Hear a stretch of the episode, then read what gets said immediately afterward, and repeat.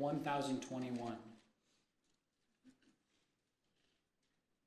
Again, this is First John, not the Gospel of John, but you will hear as we as we begin that they are very similar.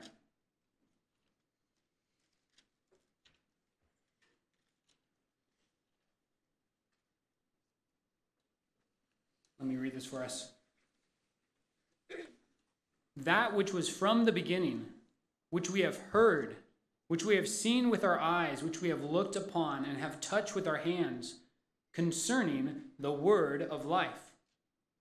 The life was made manifest, and we have seen it and testify to it and proclaim to you the eternal life, which was with the Father and was made manifest to us.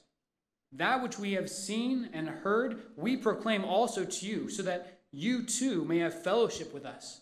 And indeed, our fellowship is with the Father and with his Son, Jesus Christ. And we are writing these things so that our joy may be complete. This is the message we have heard from him and proclaim to you that God is light. In him is no darkness at all. If we say we have fellowship with him, while we walk in darkness, we lie and do not practice the truth. But if we walk in the light, as he is in the light, we have fellowship with one another, and the blood of Jesus, his son, cleanses us from all sin. If we say we have no sin, we deceive ourselves, and the truth is not in us. If we confess our sins, he is faithful and just to forgive us our sins and to cleanse us from all unrighteousness. If we say we have not sinned, we make him a liar, and his word is not in us. My little children, I am writing these things to you so that you may not sin. But if anyone does sin, we have an advocate with the Father, Jesus Christ, the righteous. He is the propitiation for our sins, and not only and not for ours only, but also for the sins of the world. And by this we know that we have come to know him, if we keep his commandments. Whoever says, I know him, but does not keep his commandments is a liar, and the truth is not in him. But whoever keeps his word in him, truly the love of God is perfected. By this we may know that we are in him. Whoever says he abides in him ought to walk in the same way in which he walked. You may be seated.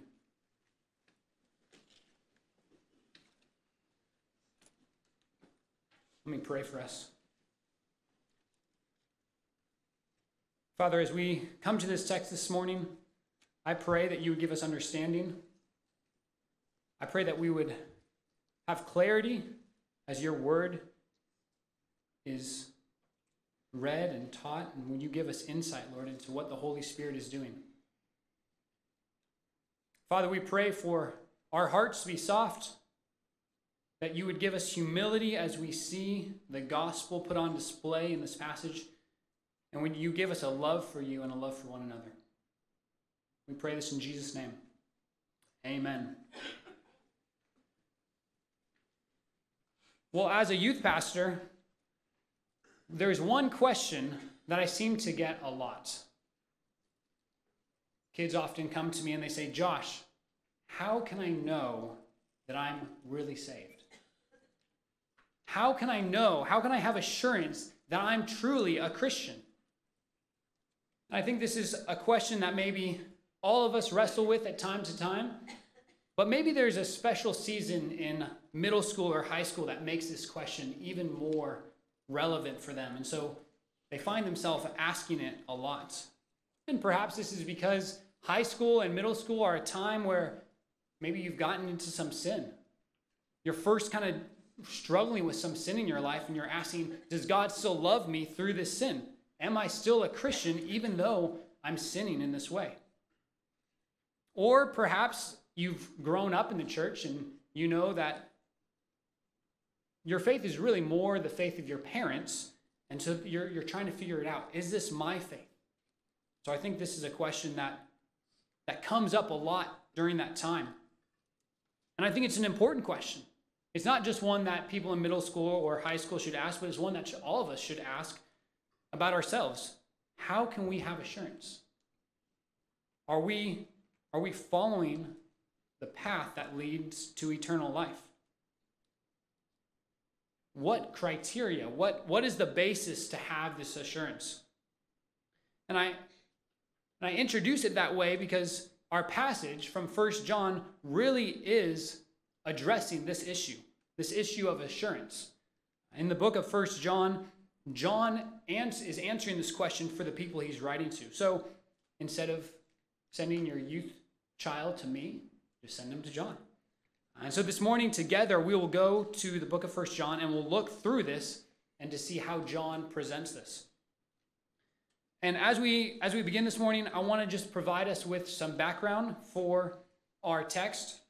Uh, the book of First John is written by the apostle John. So that is John, who was one of the 12 disciples of Jesus. Um, John wrote First John, but he also wrote the Gospel of John, First, Second, and Third John, as well as the book of Revelation. So in total, we have five books that John wrote, and this makes sense since John was so close to Jesus. It makes sense that he would write about he would write about Jesus' life in the Gospel of John, and then he would he was one of the church leaders, the early church leaders we see. And as we as we read our text, we'll see some similarities like I've already said, that between the works of John. So we're reading First John, but we've already seen that the way in which John talks about Jesus as the Word is something similar to the Gospel of John. In our passage and in the Gospel of John, he uses the Word to describe Jesus. And so that can be helpful. It's you see different themes, light and darkness that John uses, and these connections can be helpful as we as we look through both of these. So, our letter, then, written by John, is written to a group of churches that have recently gone through some sort of traumatic experience, some sort of church split. So, as far as we can tell from the clues within the letter itself, this church recently was dealing with some sort of false teachers that had infiltrated the church and then were spreading false doctrines about who Jesus is and what it means to follow him.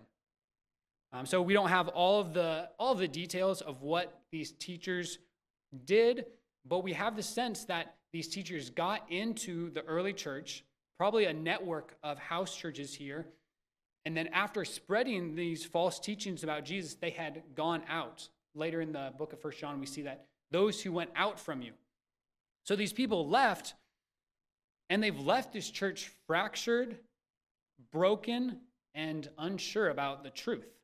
And so you can picture this church that is just reeling in the wake of this split. These people have come in, they've, they've spread false doctrines. I'm not sure if there was fights, if it was contentious, but now they've gone out and this church is now kind of shaken up. They're confused about what's true. It's traumatic when anyone stirs up trouble within a church and then leaves. Um, and so you can imagine that they're they're hurting. So, John, as a pastor, is writing this letter to them to help them know what is true. He's writing to assure them of the truth of Jesus and how, how to know that they can have assurance of their faith. This letter is very pastoral as, as John is writing to them. As best we can tell, um, the beliefs that would have been spread, some of these false beliefs that would have been in, in the church at this time, are something similar to early Gnosticism, Docetism, or Cerinthianism. Are you guys impressed? Uh, so those are those are some big words. Those are some of the cults that were around during this time. We're not really sure if all of these cults were present, and these are the ones that John is refuting here. But that's, that's what it looks like as we read the letter. You'll see how John is teaching, and the way he's teaching seems to show that he's contradicting some very specific cult teachings. Um, so he's refuting those. So while each one of these cults had its own brand of heresy, they were all connected and they were all, um, what they had in common was they, that they all had a wrong view of Jesus. So, in some way or another, each one of these cults said something wrong about Jesus. Um, and I think it's I think it's kind of interesting that it seems like most cults, kind of the linchpin is that question of Jesus, isn't it? Um, who is Jesus? Is is the question. Um, I've never come across a cult um, that has a right understanding of Jesus, but then errs in some other way. Um, so if you find a cult that has that, let me know. Um, so again, some of these cults were spreading false teaching about who Jesus was, and this is why John writes to them to directly contradict what they're, they're teaching, these false teaching. So in our opening statement, that's what we're going to kind of focus in on now. And uh, it'll, we'll, we'll see some of those contradictions. Um, but before we get there, the kind of the main purpose statement of this letter is helpful to know. And unlike how we would usually write, possibly uh, an essay or something, we would usually put the thesis statement for our, our book or our work at the front of, um, in the first chapter. John's thesis statement actually comes at the very end of the, his work. So in John chapter 5, verse 13, we see John's thesis statement for this whole work. Uh, and it's interesting because his thesis statement in 1 John comes at the end, but also in, in the Gospel of John, the thesis statement really comes at the end as well. John 20, 31. So similar writings, you can see the continuity between both works.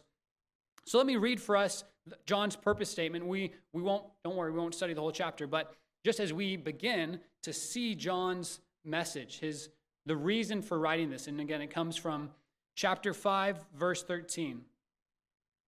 John writes, I write these things to you who believe in the name of the Son of God, that you may know that you have eternal life. So that, that's the thesis of the whole letter. That believers would know that they have eternal life. John wants the believers that he's writing to to have confidence.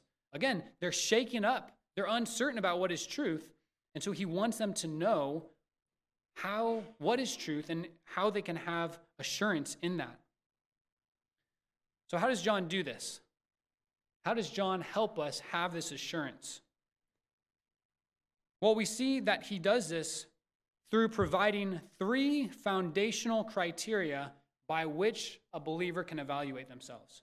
These are three things that a person needs to have right in order to have assurance of their salvation.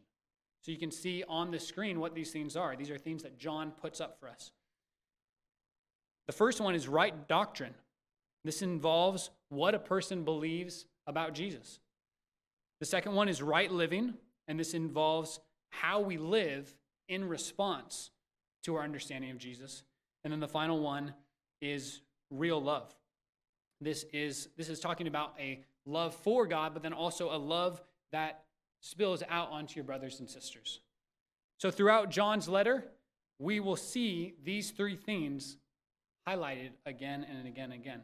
Um, and so we're only focusing on first the first section of John's letter, but so we will focus on right doctrine and right living. But if you were to continue reading the, the book of First John on your own, you would see how the love for the brothers is involved in that. So if you're taking notes, that's the first kind of heading for us is right doctrine. And so with right doctrine, we'll, we'll now jump into that introduction part and, and go through it slowly. Let me read it again for us, verses 1 through 4. That which was from the beginning, which we have heard, which we have seen with our eyes, which we looked upon and have touched with our hands, concerning the word of life. The life was made manifest, and we have seen it and testified to it, and proclaimed to you the eternal life, which was with the Father and was made manifest to us. That which we have seen and heard, we proclaim to, also to you, so that you too may have fellowship with us. And indeed, our fellowship is with the Father and with the Son, Jesus Christ. And we are writing these things so that our joy may be complete. Okay, so we have to ask the question here what is, what is John accomplishing? in this introduction? What is he what is he trying to do? And although it's written kind of almost in a poem form, right? This is not how you would think about writing a letter. It's it's more poetic than that. We see that John is really doing two things. Two things that we'll, we'll highlight here is he's establishing his credibility and he's correcting false teaching about Jesus. So, first, he's establishing his credibility. So, remember that John is writing to a group of people that are struggling. They've had these false teachers come in and, and say some crazy things, and they're, they're confused. Should they follow John, or should they follow these teachers that have gone out from, from among them? Um, how can they know who to trust? And so, in writing this, John is establishing his own credentials. And, and check that out. If you look, you'll see that John really emphasizes his personal eyewitness account. Did you notice that? He says, which we have heard. So, talking about Jesus here, again, the word, he says, which we have heard, which we have seen with our eyes, which we have looked upon and touched with our hands. The we that John is using here is referring to himself and the other apostles, the ones that were with John with Jesus. So John as he's establishing his credibility, he's reminding the church that he's credible to teach about Jesus because he was with Jesus for 3 years. He walked with Jesus. He heard him. He was able to see Jesus physically and touch him. These are some, this is something that the false teachers would not have been able to claim. So this helps John's credibility. And not only that, but John was appointed as an apostle to lead the early church. And so in this introduction, John is showing that he is credible, that his, his testimony is true, what he proclaims to them. And as you think about this, this should also be encouraging to us, right? There's people that that will try to discredit the Bible by saying that it was a legend passed down over hundreds and hundreds of years until it was finally written down. And yet, what we see here is that John, an eyewitness, is writing five books of the New Testament, speaking directly about his experience with Jesus, teaching doctrine about what it means to live with Jesus. And we'll see his claims about Jesus are not that he was just a good teacher, but that he was God. So that, that should be encouraging that God's word is reliable. It is true. This is not a legend that has been passed down and grown slowly over time. This is from the eyewitness accounts. So that's the first thing that John is doing. He's establishing his credibility. But then the second thing he's doing is correcting false teaching. John's correcting some of this heresy that had slipped in, these ideas about Jesus. So if you look at the text, you'll see this again as John is writing about Jesus or the word of life. Listen to what he writes. He says, That which was from the beginning, and which was with the Father and made manifest to us. So, with these two phrases, John is contradicting the false teachers of the day that would have taught that Jesus was not truly God. Some of these false teachings would have been that Jesus was possibly the first created being, um, that he was created by God, and, and yet he was not God. And, and John is refuting that. John is showing, no, he was with God in the beginning. That's before the creation of the world. John is showing that Jesus is eternal. He calls him the eternal life. All those who are in Jesus have eternal life because Jesus is the eternal life.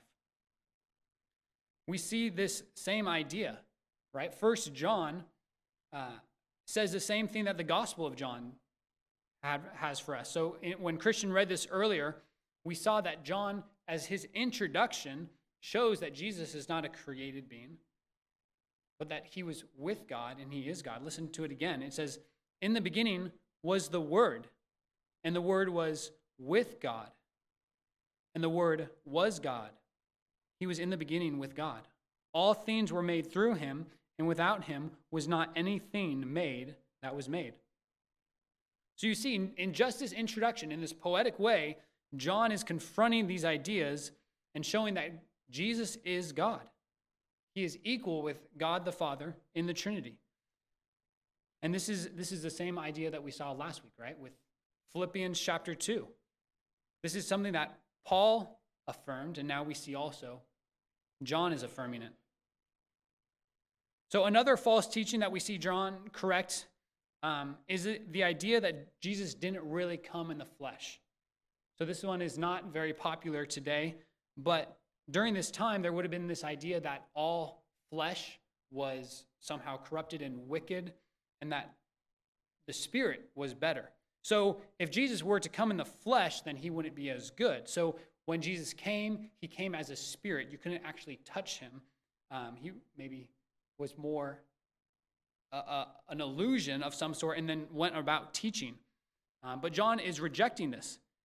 He is, he's saying that Jesus became flesh, and he shows that, right? He says, We've seen him, and we've, we've even been able to touch him. We know that he had a body. So John is rejecting this idea that Jesus was just a spirit, and he's showing that he actually became flesh and blood.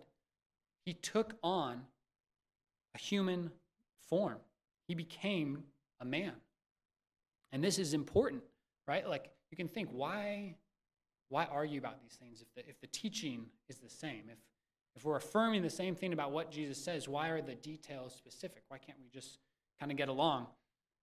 But if but this is something that Christianity has always affirmed. It's been clear about that Jesus fully became man. He was fully God and fully man because only as a man could he really be a substitute for us. He had to become like us so that he could pay for our sin. This is what Hebrews says clearly in 2:14. Uh, and this is the NLT. I love the way it puts it. Listen to it. It says, "Because God's children are human beings made of flesh and blood, the Son also became flesh and blood. For only as a human could he die, and only by dying could he break the power of the devil who had the power of death. Jesus became fully man. He took onto himself a, a fully human nature so that he might taste death for us and destroy it. So again, you can see that if, if someone were to teach that Jesus didn't fully become man, how dangerous that would be for the church. So, after now establishing his credibility and refuting some of this teaching, we see that John says this. He closes this section by saying, We proclaim also to you, so that you too may have fellowship with us, and indeed our fellowship is with the Father and with his Son, Jesus Christ. So that's how John closes that last section. And what, what John is doing here is he's saying right doctrine matters. What we believe about Jesus affects our fellowship with God. It affects our assurance of salvation. Right? John has just corrected this false, these false views of who Jesus was, and he's saying, I want you to have fellowship with me. John knows that his fellowship is with the Father and with the Son, and he knows that for those who have incorrect views of Jesus, those who have a false view of Jesus, there is no fellowship. He says, I want you to have fellowship with me. And this means that a right view of Jesus matters. We can't pick and choose the parts of Jesus that we want. Right doctrine matters. You see, if the early church were to reject John's teaching on this, they would have been rejecting Jesus. In rejecting what John is saying, they would have been rejecting Jesus and they would have been rejecting fellowship with God. So John is saying it's important to understand who Jesus was as part of having assurance in our faith. So as we kind of wrap up this this section, the question that we need to ask for us today is how should we respond? How should we think about this? How can we apply this to our life?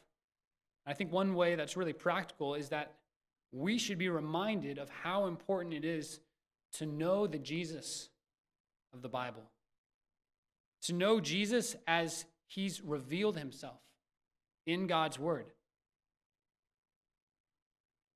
Right? It's, it's easy to assume that we, we know Jesus, that we've heard stories, and then we, we add in bits and pieces or add in ideas that we like and we, we want them to be who Jesus is rather than doing the work of getting to know who Jesus is. Something that is incredibly sad is there's so many young people um, in different Christian movements, evangelical movements, that I'm afraid are not getting to know the true Jesus because they're getting wrapped up in a, in a movement.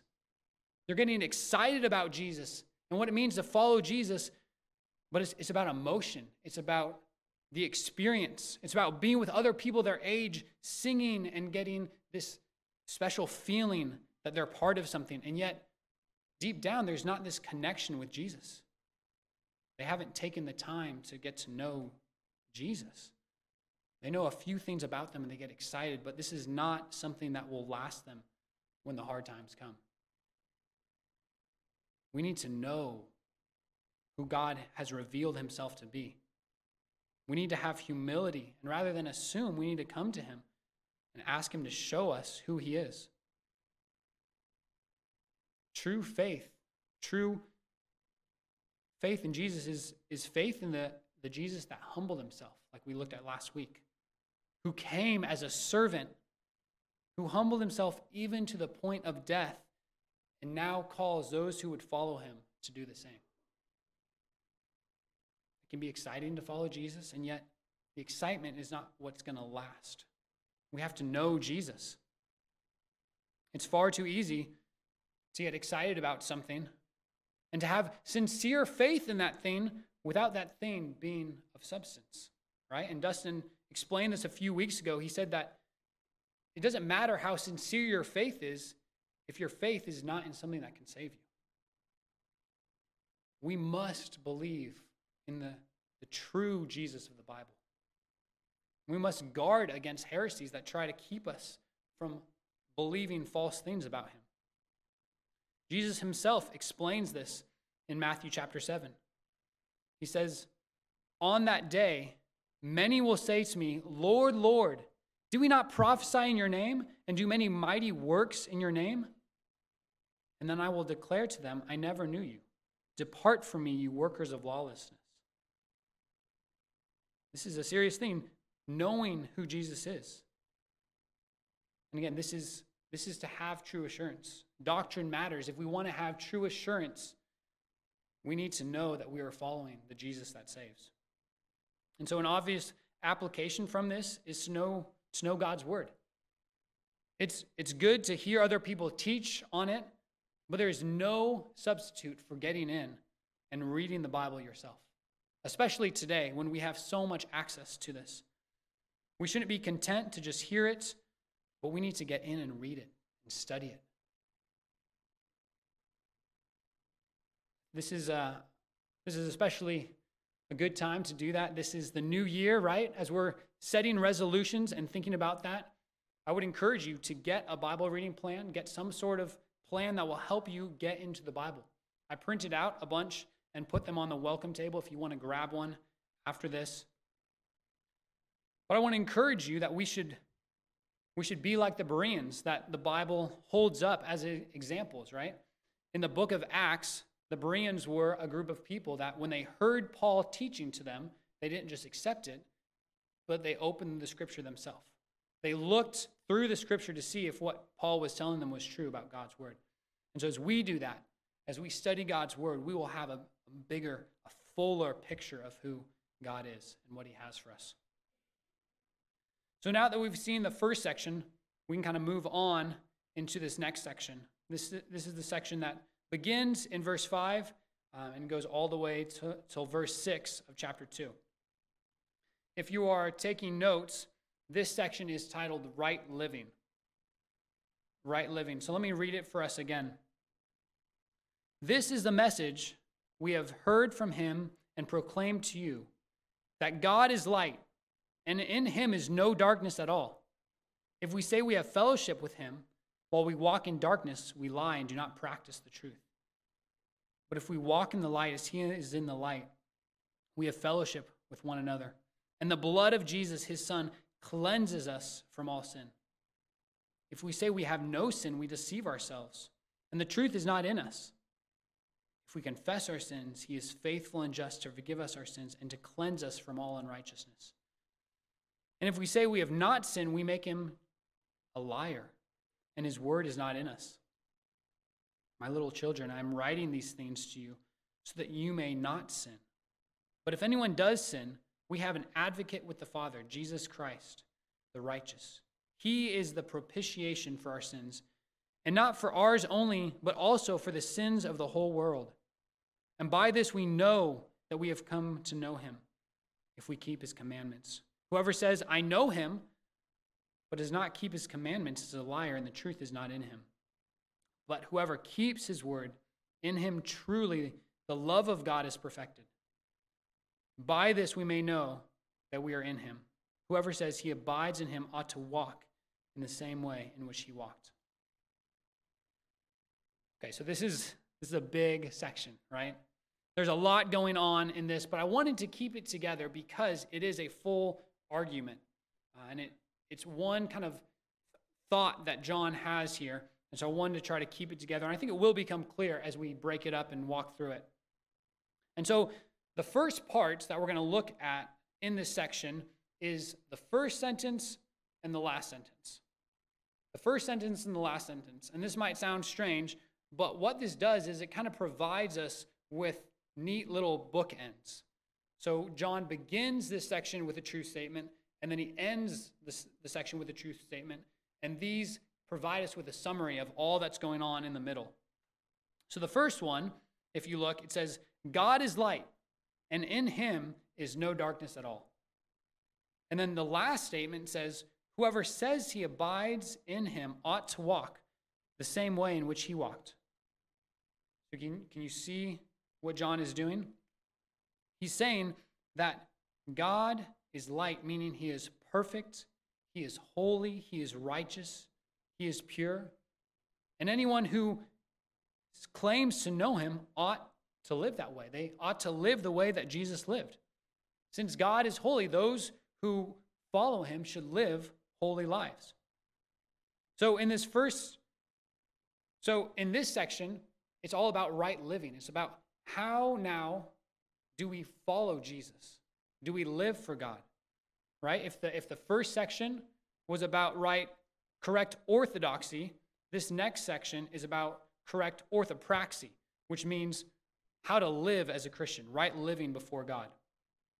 Um, so, with our opening and our closing statement, we, we see that.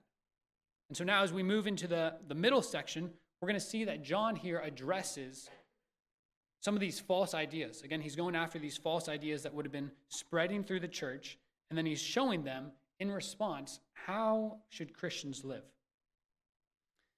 And if you look, I, I think we tried to get this on, on the screen, but this section is made up of four statements that start with if we say.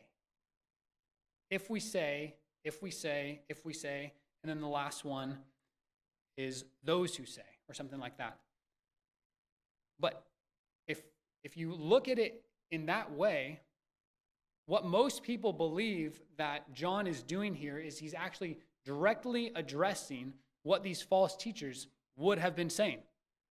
Right? So he says, if we say like these false teachers would have would have been saying.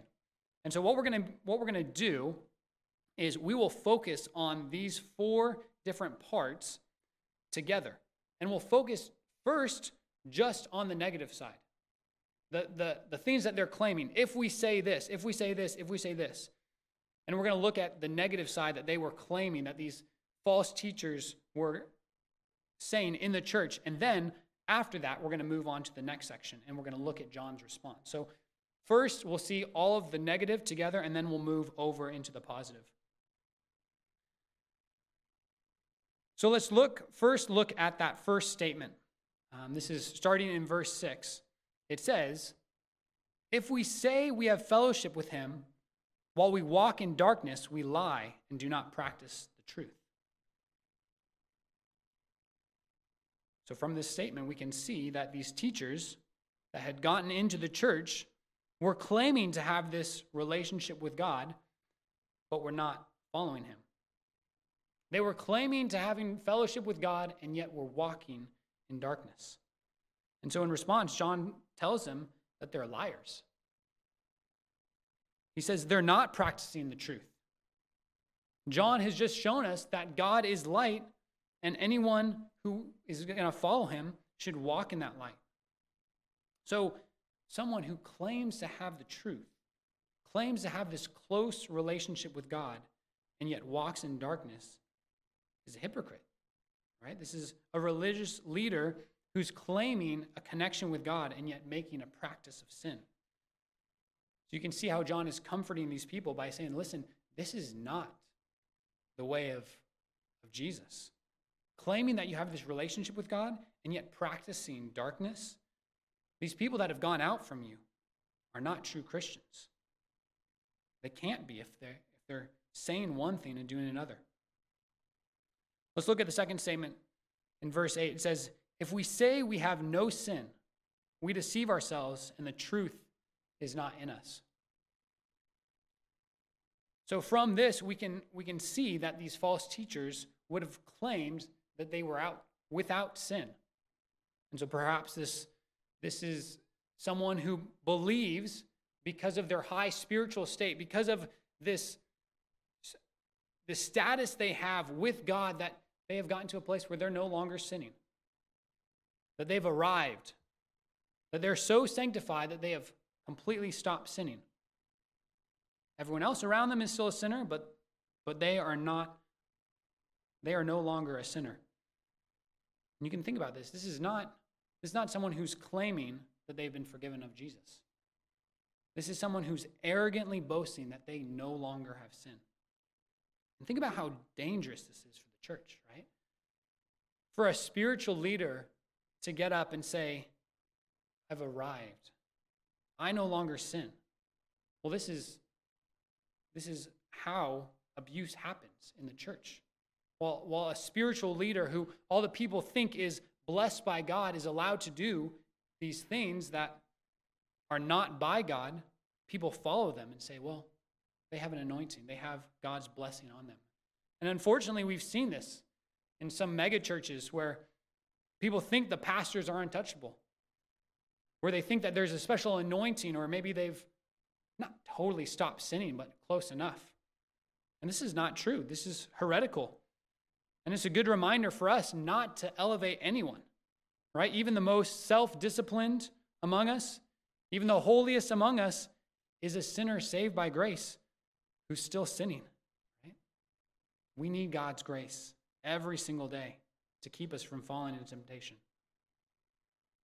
So rather than elevating someone in your life. Rather than putting them on a pedestal, pray for them. Pray that God, by His grace, would keep each other from falling into sin. So let's look at the third statement in verse 10. It says, If we say we have not sinned, we make him a liar, and his word is not in us. So in this next section, we see now that the religious leaders are going even further. They're not just claiming that they've stopped sinning now, but they're claiming that they've never sinned. This is, this is a denial of their need for the gospel. While everyone else needs to be forgiven, while everyone else needs grace, I have never sinned. Therefore, you can follow me and trust me. This is a denial of what the Bible teaches. The Bible is clear that all have sinned and fallen short of the glory of God. And to, so, so to say that you've never sinned, that, that you're outside of that is to make God a liar. John is absolutely clear. These men are not following God. These men, these men who came in and were probably impressive and said a lot of things, they're not following God. There's no way they can when they deny God's word. They don't have love for God in their heart. They're not submitted to God's word. And so let's look at the fourth statement now. This one starts in verse 4 of chapter 2. It says, Whoever says, I know him, but does not keep his commandments is a liar, and the truth is not in him. So finally, we see that these false teachers are claiming to know God and yet are not obeying his commands. And this, this one is similar to the first one, right? We see a connection. They're not walking in the lights. Now we see what that means. They're not obeying God's commands. And these are just like the Pharisees that Jesus opposed. These are those who they talk the talk. They know how to tell others to follow Jesus.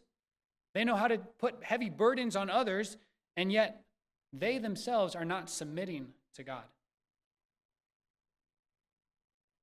These people do not know God.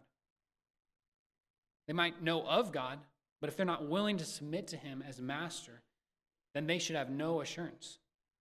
And John shows that, that this person is a liar and they don't know the truth, right? And even Jesus says something about this type of person in Luke 6:46. He calls out people like this. He says, "Why do you call me Lord, Lord, and do not do what I tell you?" These are people that are saying, "Lord, Lord, we, we trust in you." And yet they don't obey him. Paul is showing, or John is showing, that there's a connection.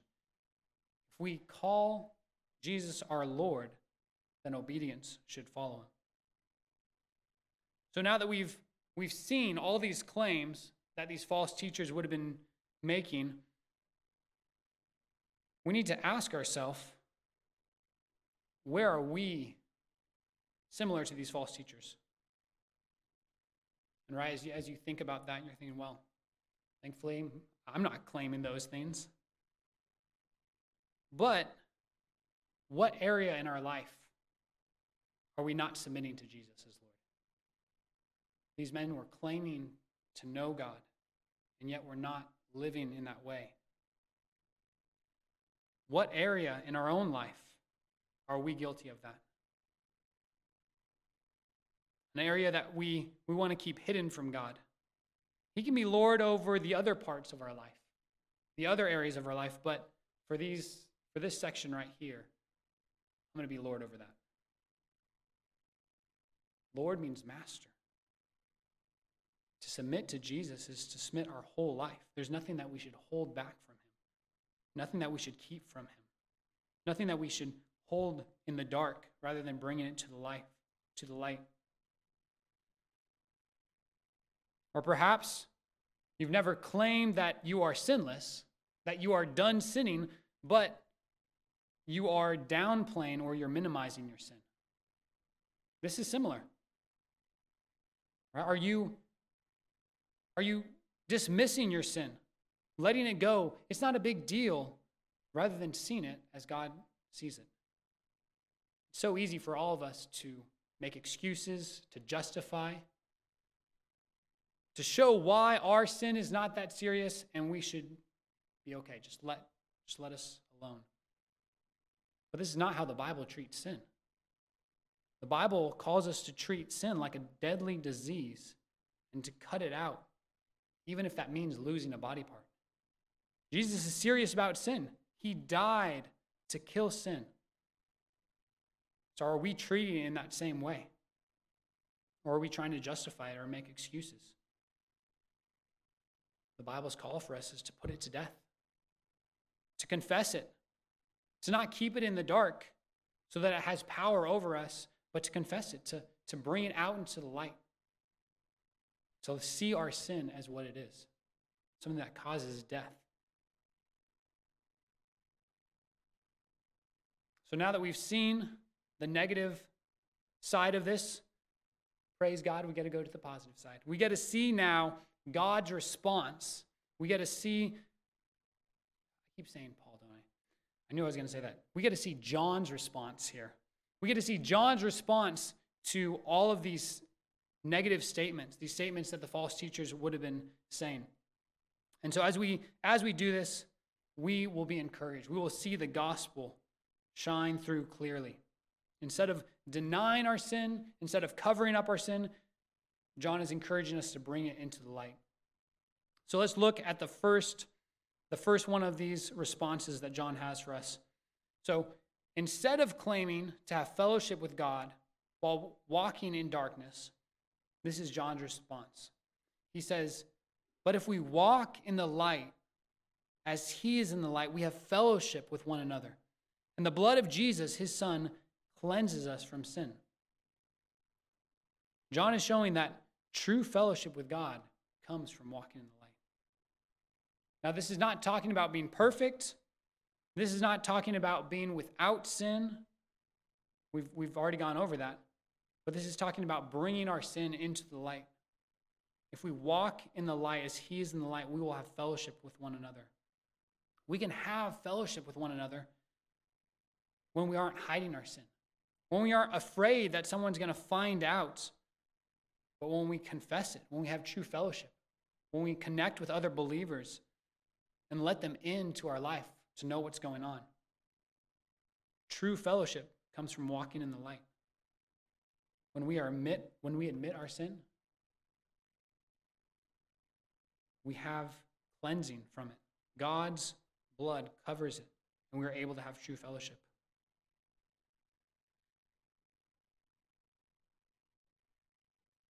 We can move on to now John's second response.